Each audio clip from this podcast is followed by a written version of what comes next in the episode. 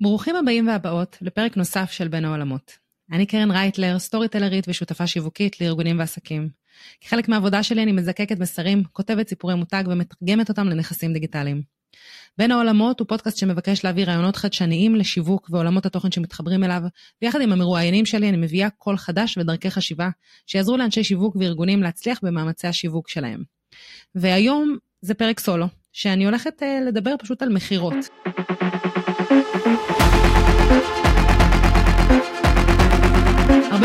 אנחנו מדברים על מכירות, וזה נראה לנו שזה אולי תחום שונה לחלוטין משיווק, אבל בעיניי הם ממש ממש הולכים ביחד. וכמי שהייתה בתפקידי מכירות בכירים, אני יכולה להגיד שככל שאנחנו מבינים יותר את תהליכי המכירה שלנו, גם יותר קל לנו בשיווק. הבעיה העיקרית עם מכירות, זה שיש לזה מוניטין של תחמנות או איזושהי עסקה מפוקפקת, ולנו כלקוחות יש תמיד איזושהי תחושה שמישהו מנסה לדחוף לנו. אבל האמת היא שהרבה דברים טובים שקנינו פשוט שדרגו לנו את חיי היומיום, הם נרכשו, או אנחנו בעצם האמנו למוכר או למוכרת, כי הם הצליחו לזהות איזושהי נקודת כאב או תסכול, והצליחו לפתור לנו אותה. כאשת מכירות ומנהלת מכירות, לי היה מאוד מאוד קשה עם המוניטין שיש לתחום. כי נהגו להגיד שאני בטח תחמנית, או יודעת לסובב את העובדות, וכמובן שיש פער בין איך שאנשים חוו את המקצוע של מכירות, לבין איך שחוויתי את עצמי. לי היה ברור שהדרך שבה אני עושה מכירות היא ממש לא כזאת. ואני זוכרת את הרגע שהבנתי שאם אני עובדת עם מוצר או שירות שאני באמת באמת מאמינה בהם, ואני מוכרת לפי הצורך של הלקוח ולא רק כדי אה, לבוא ולסמן וי על עוד איזה אה, עמלה, אז אני למעשה עושה עבודה טובה יותר וחשובה עבור אנשים. אז באמת הוא קל לי. כי האמנתי שאני נותנת לאנשים ערך ופותרת להם בעיה. עכשיו, אני יכולה לבוא ולהגיד לכם שעם לקוחות שאני עובדת איתם, הם תמיד אומרים לי, תגידו לי מה לעשות. אנחנו נכתוב מה שצריך, אנחנו נעלה תוכן, אנחנו נצלם סרטונים, רק תגידי לנו מה לעשות. ואז אני אומרת להם, אוקיי, מהמם, אנחנו נעשה את כל עבודת השיווק בצורה כזאת שיהיו לכם פניות. אבל מה קורה ברגע שאתם צריכים להתקשר ללקוח או לקוחה? מה קורה כשצריך לעשות להם פולו-אפ? מה קורה בעצם כשאנחנו צריכים למכור ללקוחות? כי בלי תהליך המכירה, אין לנו למעשה שום הצדקה לקיום שלנו, אנחנו לא נהיה רווחיים. אחד הדברים שאני מזכירה לעצמי זה שכלקוחה של אפל, אני רציתי לרכוש מקבוק אר, חדש, לפני uh, כמה חודשים. ושכנעו אותי לרכוש דווקא את המקבוק פרו עם תוספת זיכרון. והמוכר אמר לי, תקשיבי, לשימושים שלך, כמו שאני מבין את זה, האר לא יעזור, הוא יקרוס לך ואת תהיי מתוסכלת. וכשהוא אמר לי את זה, אמרתי לעצמי, וואי, הרי גם עם המקבוק אר הקודם שלי, למרות שהוא היה עם מעבד אחר ועם יכולות אחרות. היה לי את התקופות האלה שפשוט הייתי סופר מתוסכלת כי הרגשתי שהמחשב שלי לא סוחב.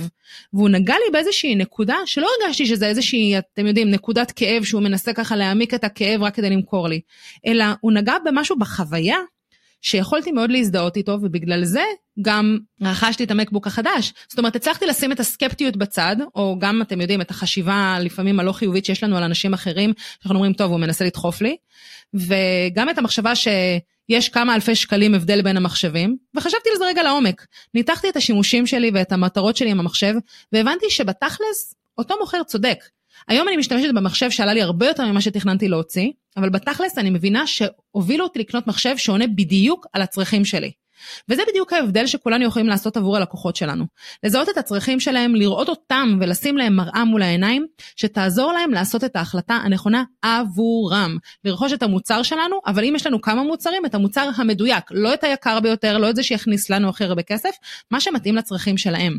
ולפני שניגשתי ככה להקליט את הפרק הזה, ניסיתי לחשוב איזה עצות, אתם יודעים, יש כל כך הרבה דברים שאני יכולה להגיד ולא כל כך יהיו רלוונטיים להרבה מאוד סיטואציות, ניסיתי להבין מה העצות הכי שימושיות שיעזרו לכם, למאזינים, למי שבעצם מקשיב לפודקאסט, להפוך לאנשי מכירות טובים יותר. אז בין אם אתם כבר אנשי מכירות או בעלי עסקים או פונקציות בארגונים, אבל אתם רוצים למכור את השירות שלכם, אז כדאי שתקשיבו לחלקים הבאים, כי באמת ניסיתי ככה לאגור אותם. הדבר הראשון זה היכולת לעשות אדפטציה בזמן אמת. כשעבדתי במוקד מכירות אי שם בשלהי 2009, אני זוכרת שנתנו לנו תסריט שיחה קבוע מראש והיינו חייבים להיצמד אליו. הייתי אז נציגה ואסור היה לי לסטות, זאת הדרך שהייתה אמורה להוביל אותי למכירות. ובתכלס מה שזה אומר זה שכל שיחה נשמעה בערך אותו דבר, עם אותם שטיקים שמנסים למכור ללקוחות. בתכלס, הפעולה הזאת בלבוא ולייצר תסריט שיחה אחד לכולם, זה אומר שרואים גם את הקהל כמקשה אחת, אה, והמטרה העיקרית כמובן היא לגרום לאותה חברה להתעשר. אבל ברגע שהפכתי להיות מנהלת צוות באותה חברה, לקחתי את הניסיון שהיה לי בשיחות עם לקוחות, וחילקתי את סוג האנשים ששוחחנו איתם לכמה סגמנטים, שלכל אחד מהם יש רצונות, צרכים, כאבים, והם שונים לחלוטין. על בסיס הסגמנטים האלה, הכנתי מספר תסריטי שיחה שמתאימים לסיטואציות ואנשים שונים. בתוך חודשיים בלבד, המספרים נראו לגמרי אחרת. המוקד עלה ב-22% בסך המכירות שלו. חשוב לי רגע לציין שזה במספר המכירות הכולל, ולכל מוצר היה תמחור אחר, אז זה לא בשורת הרווח, למרות שכמובן יש גם קורלציה בין מספר המכירות לשורת הרווח. אבל זאת לא הייתה ההטבה היחידה. העובדים שלי הרגישו פתאום הרבה יותר טוב עם אקט המכירה. מהתחושה שהם דוחפים לאחרים, הם התחילו להרגיש שהם באמת עוזרים לאנשים בעזרת ההתאמה המדויקת לצרכים שלהם. והאמונה האישית שלי זה שאנשי מכירות טובים אינם מסתמכים רק על פיץ' מכירות קבוע שמכתיב כל שלב שהם צריכים אה, לעבור עליו בתוך תהליך המכירה. לאנשי מכירות טובים יש את היכולת לעשות אדפטציה בהתאם ללקוח, לזמן ולמקום הפוטנציאליים. מדובר בהיכרות אחרת עם המוצר או השירות. זה בעצם היכולת לדעת מה הסיפור של המוצר, מה היתרונות שלו, באילו סיטואציות הוא עוזר וגם למי, ולדעת לשלוף את הדבר הנכון ברגע הנכון.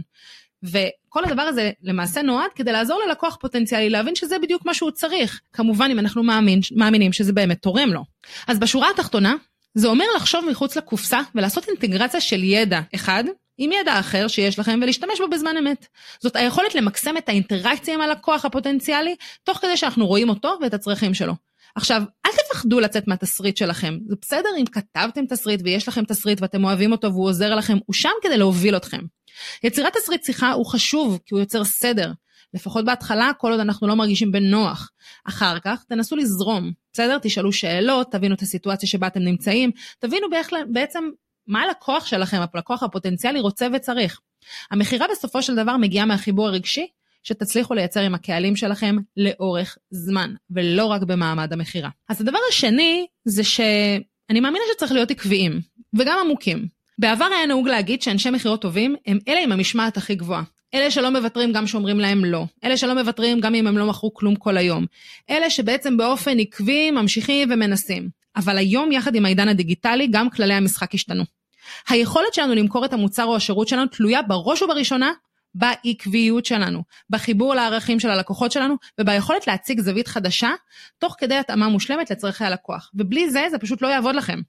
החיבור שלנו עם הקהל מתחיל באונליין, ברשתות חברתיות, בהיכרות עם הפנים שלכם, ועם המיתוג העסקי שלכם. זאת אומרת, לא סתם אתם שומעים אותי בכל מיני מדיות באה וחופרת על כל מיני דברים שהם חשובים שאנחנו נעשה, כי הפנים שלכם, במיוחד אם אתם עסק של בן אדם אחד, או אחת כמובן, זה משהו שהוא מאוד מאוד חשוב. אז תנסו להבין על מי אתם מדברים ותייצרו אסטרטגיית תוכן שנותנת ערך אמיתי לקהל שלכם. ואת התוכן שלכם תתחילו להעלות באופן עקבי לרשתות חברתיות, בבלוג, בערוץ היוטיוב שלכם, אינסטגרם, טיק טוק, פייסבוק, whatever, כמובן שלא צריך הכל בבת אחת, אבל כן תנסו להבין מה המינימום שיהיה לכם הכי קל, זאת אומרת, אני שומעת כל מיני אנשים אומרים, צריך לפרסם שלושה פוסטים בשבוע, חמישה רילים בשבוע, stories כל יום, כל יום, כל יום, כל יום, ואני אומרת לעצמי, אוקיי, למי יש זמן לזה בזמן שיש לנו עסק? העקביות שלכם לאורך זמן יכולה להתבטא בזה שתייצרו סרטון אחד פעם בשבוע ותעלו אותו לאינסטגרם. היא יכולה להיות עקבית בזה שאתם תשלחו דיוור פעם בשבועיים ללקוחות שלכם. ככל שתדברו על הפתרון שלכם, תחלקו את הסיפור שלכם ותאפשרו לקהל שעוקב אחריכם להתחבר למה שאתם אומרים, האמון יתחיל להתפתח, שהוא כידוע גם הצעד הראשון למכירה מוצלחת. אז עקביות, עקביות, עקביות, זה שם המשחק. וכמובן גם תוך כדי לנסות ולהבין איך אפשר לשפר את התוכן ולדבר בצורה יותר עמוקה לקהל שלכם. הדבר השלישי, זה באמת תתכווננו ליצור קשר, לא למכור. אז אם אני מתחברת לנקודה הקודמת, זה הרי ידוע שכולנו קונים דברים מתוך רגש, זה לא חדש. כשאנחנו שואלים את הלקוחות שלנו הרבה שאלות, קורים שני דברים משמעותיים. הראשון, הלקוחות שלנו מרגישים שאנחנו מתעניינים בהם, ויש להם את האפשרות לדבר על עצמם, וגם להקשיב לעצמם תוך כדי שהם מדברים. והשני, לנו יש את היכולת להבין מה הלקוח רוצה או צריך. זאת אומרת, זה לא איזה מונולוג שאנחנו מדברים כל הזמן. אנחנו שואלים שאלות ואנחנו למדים את הלקוחות שלנו. מדובר בתהליך של הבנה מה הלקוח רוצה לשמוע. כלומר, מתוך כל הארסנל של הדברים שאני יכולה להגיד על השירות או המוצר שלי, מה יהיה הכיוון שאיתו אני אלך. אני יודעת איך זה נשמע, זה לא בקטע של בואו נשקר להם, נחמוד את כספם ונגיד להם מה שהם רוצים לשמוע, ממש לא. מדובר בזווית מיוחדת, דרכה אנחנו נספר את הסיפור של המוצר והלקוח, והם ירגישו שזה מדויק להם. זאת אומרת, הכוונה היא לספר באמת איך החיים שלהם השתנו, ומבחינתי גם איזה תועלת הם יפיקו מהשירות או המוצר שלנו. אבל בגלל שאני יכולה לקחת את השירותים והמוצרים שלי לכל כך הרבה זוויות, והם יכולים לענות על כל כך הרבה כאבים, זאת אומרת, יכולה לבוא אליי לקוחה שאומרת, תקשיבי, אני צריכה ליווי. ואם אני אבוא ואני אגיד לה, אוקיי, אה, הליווי עולה ככה וככה, הוא לוקח ככה וככה זמן, לא בטוח שזה ידבר אליה. אם אני אבוא ואני אשאל אותה כל מיני שאלות, ואני אבין למשל שיש לה את הקושי לבוא ולייצר בסיס שיווקי כמו שצריך, ומה שהיא בעצם צריכה זה מישהי שתחזיק לה את היד ותבנה איתה את כל הנכסים הדיגיטליים, כי היא רוצה לוודא שזה נעשה בצורה מדויקת, זה שונה מלקוח או לקוחה שכבר יש להם את הבסיס הזה, וכל מה שהם רוצים זה רק לייצר אסטרטגיה על הפלטפורמות שהם כבר משתמשים בהם. מדובר בשירותים אחרים. זאת אומרת, זה אותו שירות, זה ליווי על פניו, אבל הם מקבלים משהו אחר. ככל שאני אשאל יותר שאלות, אני אצליח להבין מה הלקוחות שלי צריכים, ואני אוכל בעצם לענות על הצרכים שלהם. ב storytelling יש מבנה שנקרא טכניקת הגשר. שאגב אני שרופה עליו, זה אחת הטכניקות שאני הכי אוהבת. זה אומר בעצם לשים מראה על הסטטוס קוו של המציאות של הלקוח, מה קורה כיום, ולאחר מכן לספר להם איך החיים ייראו כשהם לא יתמודדו עם הקשיים או הכאבים שיש להם כרגע. אחרי זה בעצם שיש לנו את הלפני ולאחרי, אנחנו מכירים להם את הגשר, שהגשר זה השירות שלנו. אחת הדוגמאות שאני הכי אוהבת, מדובר בפרסומת של קולגייט מאיזה 1994, שיש גננת שנכנסת בעצם לכיתה מלאה בתלמידים, ואז היא שואלת אותם אה, מה הצבע של השולחן, אדום, מה הצבע של הכיסא, צהוב, מה הצבע של הלוח, שחור, ואז היא באה ואומרת, אוקיי, מה הצבע של החולצה שלי, צהוב, מה הצבע של השיניים שלי, ואז הילדים משתתקים, אומרים off white, אומרים בז', אומרים הכל חוץ מלבן. ואז בעצם מראים איזשהו שעון, כאילו הזמן עובר, ואז היא נכנסת חזרה, מחייכת עם שיניים בוהקות ולבנות, ואז היא אומרת, let's do that again. ואז היא שואלת אותם, אוקיי, מה הצבע של השיניים שלי? ואז כולם כזה, או, לבן, אוקיי, מגניב. ורק אחר כך בעצם, אחרי שראינו את תמונת המציאות שהיא בעצם שיניים לבנות, בעצם הקריין בא ואומר קולגייט, תשתמשו בקולגייט, בלה בלה בלה בלה בלה. אז זה סתם על הקצה הטכניקה של הגשר, והיא טכניקת מכירות מדהימה. ו... אני רק רוצה לציין שתהליך המכירה לא חייב להתחיל ולהיגמר באותו יום. זאת אומרת, נתתי את הדוגמה של הגשר, אבל זה משהו שאפשר להשתמש בו בתוך תוכן, בתוך דברים שאנחנו שמים אונליין. תהליך המכירה שלנו לא מתחיל היום ונגמר היום. כשאנחנו יוצרים קשרים עמוקים עם הקהל שלנו, מדובר במערכת יחסים שאת הפירות שלה אנחנו הרבה פעמים רואים בזמן ממש ממש ארוך. וזה בסדר, ככה זה עובד היום, אנחנו עושים את זה לטווח ארוך. אני התחלתי לעקוב אחרי איזושהי קופרייטרית, ועקבתי אחרי שנה וחצי לפני שבפעם הראשונה קניתי ממנה קורס. אבל כשקניתי את הקורס קופירייטינג שלה, שילמתי 2,000 דולר, זה מה שעלה לי הקורס שלה. אז בסדר, במשך שנה וחצי עקבתי אחריה, היא בנתה את האמון שלה, לקחתי ממנה מלא טיפים ומלא ערך ולמדתי המון, אבל אחרי שנה וחצי התבשלתי מספיק כדי לשלם לה. ואני רוצה שתזכרו שרוב האנשים יקנו ממישהו שהם מרגישים שבאמת אכפת לו מהם.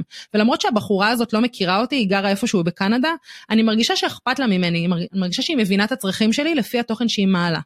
אז ככל שתתעניינו בלקוחות שלכם, באבטרים שלכם, תדעו שזאת ההתחלה.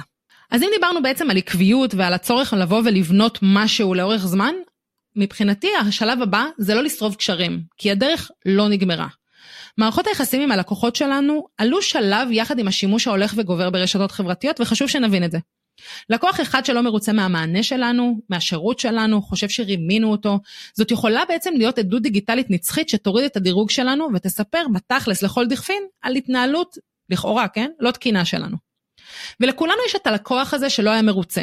שחשב שהשירות שלנו יקר מדי, או שפשוט לא עשה את העבודה בליווי שלנו, או שאיכשהו אה, היה לו איזה שהן ציפיות אחרות ממה שאנחנו התכוונו להגיד ופירש את הדברים שלנו בצורה אחרת. לכולנו יש את, לפחות לקוח אחד כזה. אבל המותג שלנו נמדד ביכולת להתמודד עם אתגרים, גם כאלה, ולתת חוויית שירות מדהימה גם ללקוחות לא מרוצים. ואפשר מניסיון, כן? להפוך לקוחות שהם לא מרוצים לשבעי רצון. גם אם זה אומר להעריך את, את התהליך, לעבוד יותר קשה כדי שיהיו מרוצים, לתת להם משהו בחינם, להשקיע בהם יותר. ואני מזמינה אתכם להסתכל על כל אינטראקציה עם לקוחות משלמים, או יודעים מה, אפילו גם כאלה שלא משלמים, קוד אבן דרך בבניית המותג שלכם. אז העצה שלי, פשוט תנסו לשמור על מערכות יחסים תקינות, כנות, מכילות, עם הלקוחות הפוטנציאליים שלכם ועם הלקוחות המשלמים שלכם, ואפשר להשתמש בדרכים חכמות לפתור סכסוכים. אני רוצה שתזכרו, גם מי שלא רכש מכם, בסופו של דבר יכול להפוך להיות שגריר שלכם. ובתכלס, גם יכול באותה נשימה לבוא ולהשאיר עליכם איזושהי, אה, איזשהו דירוג לא מחמיא. אז תזכרו שזה קל מתמיד, מדובר בלחיצת כפתור. לפני שנתיים וחצי היה לי לקוח, שנכנס איתי לתהליך ליווי, למרות שהוא אמר לי מההתחלה שזה מאוד מאוד יקר לו, שזה קשה לו, שהייתה שם, שם איזושהי חוויה שהוא רוצה לצאת מהמקום שהוא נמצא בו, אבל המעבר הזה לבוא ולשלם סכומים שהם יחסית גבוהים על ליווי, היה לו, היה לו כבד מדי. ועשינו שתי פגישות, ואחרי שתי פגישות הוא לקח אותי לשיחה ואמר לי, תקשיבי, אנחנו לא, מתכו... לא מתקדמים במהירות שהייתי רוצה להתקדם בה, אני רוצה לעצור את תהליך הליווי. ותקשיבו, אני לקחתי את זה מה זה קשה. באמת, כאילו הוא בא ובתכלס מה שהוא אמר לי זה you didn't deliver, לא הצלחתי לקבל ממך משהו שרציתי ואני יודע שהתחייבתי לעשר אה, פגישות, אבל אחרי שתי פגישות אני עוצר את זה. ובאמת באתי ודיברתי איתו וניסיתי קצת להבין מה קורה שם והבנתי שקודם כל יכול להיות שהייתי צריכה לייצר לו קצת יותר ודאות בתוך התהליך וגם שיבין מתי כל מיני דברים קורים. והדבר השני גם הבנתי שללקוח באישיות שלו היה מאוד מאוד קשה לבוא ולהכיל את המחיר שהוא שילם, את זה שהוא נכנס לתוך תהליך והוא נלחץ. אז בסופו של דבר החלטתי לשחרר את הלקוח הזה. אבל מה שעשיתי זה שבניתי לו בעצם איזשהו סיכום, מה עשינו בשתי הפגישות שכבר התקיימו, ויצרתי לו קובץ של משימות לעתיד, מה הוא צריך מבחינתי לעשות, עשיתי לו תוכנית עבודה. ואתם יודעים, אחרי זה הוא בעצם חזר, אמר, תקשיב, אני חושב שעשיתי טעות. אה, אני הייתי רוצה להמשיך בתהליך הליווי, אני נלחצתי, זה הדברים שלי, זה לא היה קשור אלייך. ומתוך המקום הזה בעצם נכנסנו ונכנסנו לליווי, והיום הוא אחד השגרירים הכי גדולים של המותג שלי. אז גם כשנראה לנו שיש לנו לקוח שהוא לא מרוצה, אל תוותרו. זה מאוד מאוד חשוב, אל תשרפו את הקשרים. הדרך לא נגמרה ואין לנו מושג איפה אנחנו נמשיך להצטלב עם אותו לקוח או לקוחה. הדבר הנוסף שהייתי רוצה לתת לכם אה, לתהליכי מכירה זה להיות ממוקדים. ואם אני רוצה ככה לשים את זה במילים אחרות, אל תתפזרו. כי בין אם אתם מוכרים לעסק שלכם, או אם אתם שכירים שמוכרים עבור ארגון שבו אתם עובדים, אני יוצאת מתוך נקודת הנחה שיש לכם יעדי עבודה פעילים. ועל מנת לעמוד ביעדים האלה, חשוב קודם כל להבין מה זה אומר ברמה הפרקטית, היומיומית. עם כמה אנשים אנחנו צריכים לדבר, כמה מכירות אנחנו צריכים לסגור, מה יוביל אותנו לכבוש את היעדים שלנו. בסדר, אני נותנת לכם את כל הדברים האלה בנקודות, שזה מה שאני הייתי עושה כמנהלת מכירות למחלקות שלי. אז נדרש מעקב, ויש גם מעקב ביניים. אני צריכה לדעת ברמה היומית כמה התקדמתי ליעד, ולעשות איזשהו סיכום שבועי שמסכם הכל, ואז זה נותן לנו תמונה ברורה יותר להמשך. אז אני ממש ממליצה לפנות לעצמכם זמן שבו אתם עובדים על היעדים שלכם. זה לא אמור לקחת לכם עכשיו יומיים מתוך הלו"ז שלכם, אבל זה כן חשוב רגע לשבת שעתיים פעם בחודש, להעלות רעיונות טיול חדשים, לחשוב באופן אקטיבי איך להיות טובים יותר, להבין האם אנחנו בדרך הנכונה. כי אחד הדברים שאני נתקלת בהם זה לקוחות שאומרים לי, טוב, אני כדי להרגיש נוח עם עצמי צריכה להגיע ל-20 אלף שקל בחודש. מעולה, כמה את מרוויחה עכשיו? שמונה וחצי. מדהים. מה זה אומר? האם התמחור שלנו נכון? האם כמות המכירות שלנו נכונה? כמה אנשים, כמה זמן אנחנו בכלל מבזבזים או משקיעים, תקראו לזה איך שאתם רוצים, על לקוחות שהם מתעניינים. זאת אומרת, אם אני עכשיו מקבלת 10 פניות בחודש, אבל סוגרת רק פנייה אחת, ובסופו של דבר בזבזתי 12 שעות על לדבר עם אנשים בטלפון, אז עשיתי פה משהו שהוא לא נכון. ככל שתהיה לי תמונה יותר טובה ואני אהיה ממוקדת בכמה מכירות אני צריכה לעשות, מה אני מוכרת, כמה הדברים עולים ולאן אני מתקדמת, יהיה לי קל יותר. ואז זה בעצם אומר שהנקודה הבאה זה פשוט אתם צריכים להתחבר למה שגורם לכם להתלהב. כי אני לא חושבת שהכרתי אפילו נציג מכירות או איש מכירות אחד שאמר לי, אני, אני לא צריך להאמין במה שאני מוכר. כשלאנשי מכירות, ואני רואה בכם, כל אחד מכם, אם אתם צריכים למכור ללקוחות, אתם אנשי מכירות, יש תשוקה אמיתית ואמונה במוצר שלהם, זה יהיה ניכר באופן בו הם עובדים ומתקשרים את זה ללקוחות שלהם. וככל שאנשי מכירות נלהבים יותר בנוגע למוצר או לשירות, אז שיחת המכירות תהיה אמיתית, היא תהיה קולחת, היא תהיה סוחפת. אז תרשו לכ, לעצמכם להבין מה מושך אתכם במה שאתם מוכרים, בשירות שיצרתם עבור הלקוחות שלכם. איך הוא הופך את חיי היום-יום לטובים יותר, ואיזה אימפקט בסופו של דבר הוא משאיר.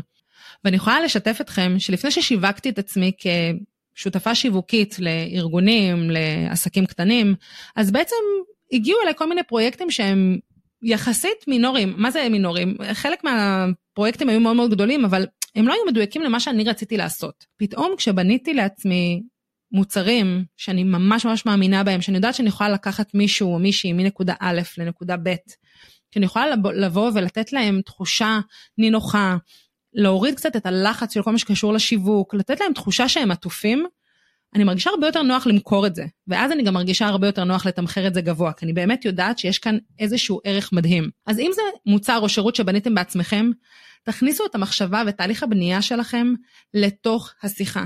ספרו בנדיבות מה המחשבה מאחורי השירות שיצרתם, וגם איך אתם הולכים לשנות את החיים שלהם. תבנו להם תמונת מציאות עתידית. תנסו להבין מה היה גורם לכם לרכוש את המוצר או השירות, ו...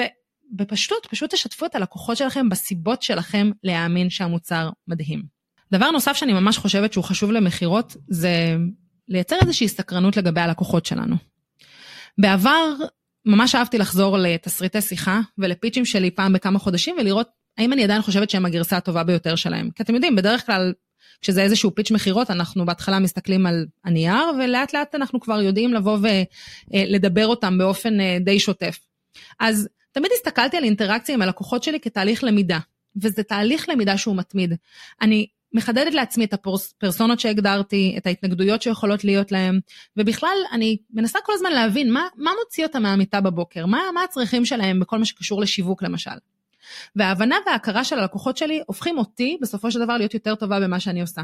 אני הופכת להיות יותר ממוקדת ואני יכולה גם להתאים ממש בקלות את השירותים והמוצרים שלי למתעניינים, וגם, שימו לב, להגיד ללקוחות פוטנציאליים שהשירותים והמוצרים שלי לא מתאימים להם, שאני לא עושה את מה שהם מחפשים, שהם לא יצליחו למצוא את מה שהם צריכים איתי, ואז אני מפנה אותם לקולגות שלי. וזה אגב, בעיניי מדהים, שאני יכולה לבוא וגם להגיד, וואלה, אני עובדת רק עם מי שאני רוצה לעבוד איתו או איתה. אני ממש מקווה שבזמן שאתם שומעים את, ה, את הפרק הזה, אז האתר שלי כבר עלה לאוויר, כי אני עובדת עליו כבר שמונה חודשים, אבל בשיפוץ האחרון של האתר שלי, חזרתי ללקוחות שעברו איתי תהליך משמעותי, וניסיתי להבין למה הם בחרו לעבור דווקא איתי. כי אתם יודעים, אנשים כשבונים כל מיני דברים של שיווק, במיוחד שהם דברים אסטרטגיים, הם לא פונים רק לבן אדם אחד, הם עושים איזשהו סקר ומדברים לפעמים עם אה, ארבעה, חמישה, שישה אנשים. אז ניסיתי להבין מכל. האופציות שהיו להם, למה הם בחרו דווקא לעבוד איתי, וגם איך החיים שלהם השתנו בעקבות התהליך שלנו. מה, מה הם יודעים עכשיו שהם לא ידעו קודם. ואת כל המידע הזה בעצם קיבצתי לתוך האתר שלי, וכאן בעצם היה הזרע הראשוני של להיות השותפה השיווקית שלכם. אבל תקשיבו, האינטראקציה לא נגמרה שם. ניסיתי להבין גם מהם האתגרים שלהם, מה עדיין חסר להם. עם מה בתכלס הם מתמודדים גם אחרי התהליך המשותף שלנו. ומלבד העובדה שזה מאפשר לי להמשיך לבסס את האוטוריטה שלי כשאני נותנת להם את האינפוט המקצועי, אתם יודעים, בחינם, כרגע אני מדברת איתם, אני מתעניינת בהם, זה מאפשר לי לחזור ולשפר את המוצרים והשירותים שלי. ומוצרים טובים אמנם לא מוכרים את עצמם, אבל הביקורות עליהם כן. וזה גם מה שעשיתי עם הלקוחות שלי, פשוט ביקשתי שיכתבו באופן אותנטי מה הייתה התחושה שלהם. ומפה אגב גם גזרתי את השפה הייחודית שיש עכשיו באתר שלי. מה שאומר זה שבגדול אתם צריכים לסתום את הפה ולהקשיב. כי אנשי מכירות או בעלי עסקים שמתלהבים ממה שהם עושים, זה ממש אחלה. אבל בתכלס הם נוטים לפטפט הרבה יותר מדי, ובגלל האהבה שלי לפטפט פתחתי פודקאסט, אבל כשאני דווקא עם הלקוחות שלי, אני סותמת ומקשיבה. אתם יודעים, תנו לי לדבר על העשייה שלי, אני עפה באוויר על 200, אני לא עוצרת. העניין הוא שאני מזכירה לעצמי שאני אף פעם לא המרכז. הלקוחות שלי הם המרכז. כדי ליצור את האמון שצריך, אני חייבת לתת להם לדבר. הלקוחות שלנו מרגישים הרבה יותר נוח כשהם מרגישים שרואים אותם, שמבינים אותם. התמורה היא שאנחנו יכולים להבין ולהכיר אותם קצת יותר, ולדעת איך להציג את השירות או המוצר שלנו בדרך טובה, ובעיניי המכירות הטובות ביותר מתקיימות כאשר אנחנו מדברים פחות ומקשיבים יותר. ואז גם הלקוח מרגיש עם עצמו, כן, הוא מגיע למסקנה שהוא רוצה להמשיך לעבוד איתנו. כי הוא בעצם אומר, וואי, אם ככה נתנו לי לדבר ואני מרגיש מוכל ואני מרגיש שמבינים אותי, יהיה נחמד לעבוד עם אותו בן אדם. והטיפ האחרון שלי למכירות זה שתבטיחו רק מה שאתם יכולים לקיים.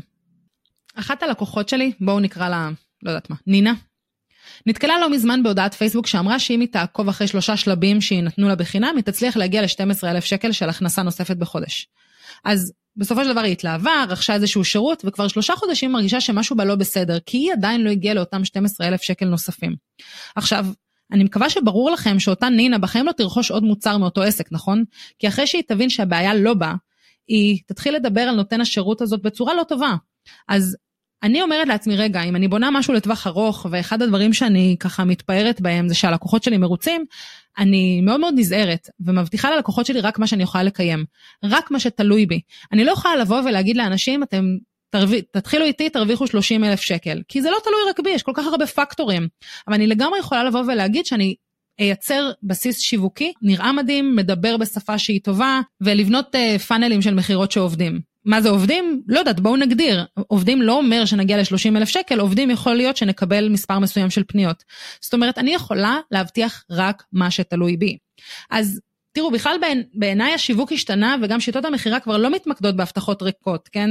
לא יודעת, תרדי עשרה קילוגרם תוך אה, חודש, תרוויחי 20 אלף שקל בחודש הראשון, אה, תוך שבוע תקבלי 400 לידים בהשקעה של 100 שקל. כאילו תזכרו כל הדברים האלה הם הוקים שמנסים לגרום לכם להשאיר פרטים. אז אם אתם לא אוהבים שעושים את זה לכם, אל תעשו את זה לאנשים אחרים. אתם בונים מערכות יחסים ארוכות טווח שמבוססות על אמון.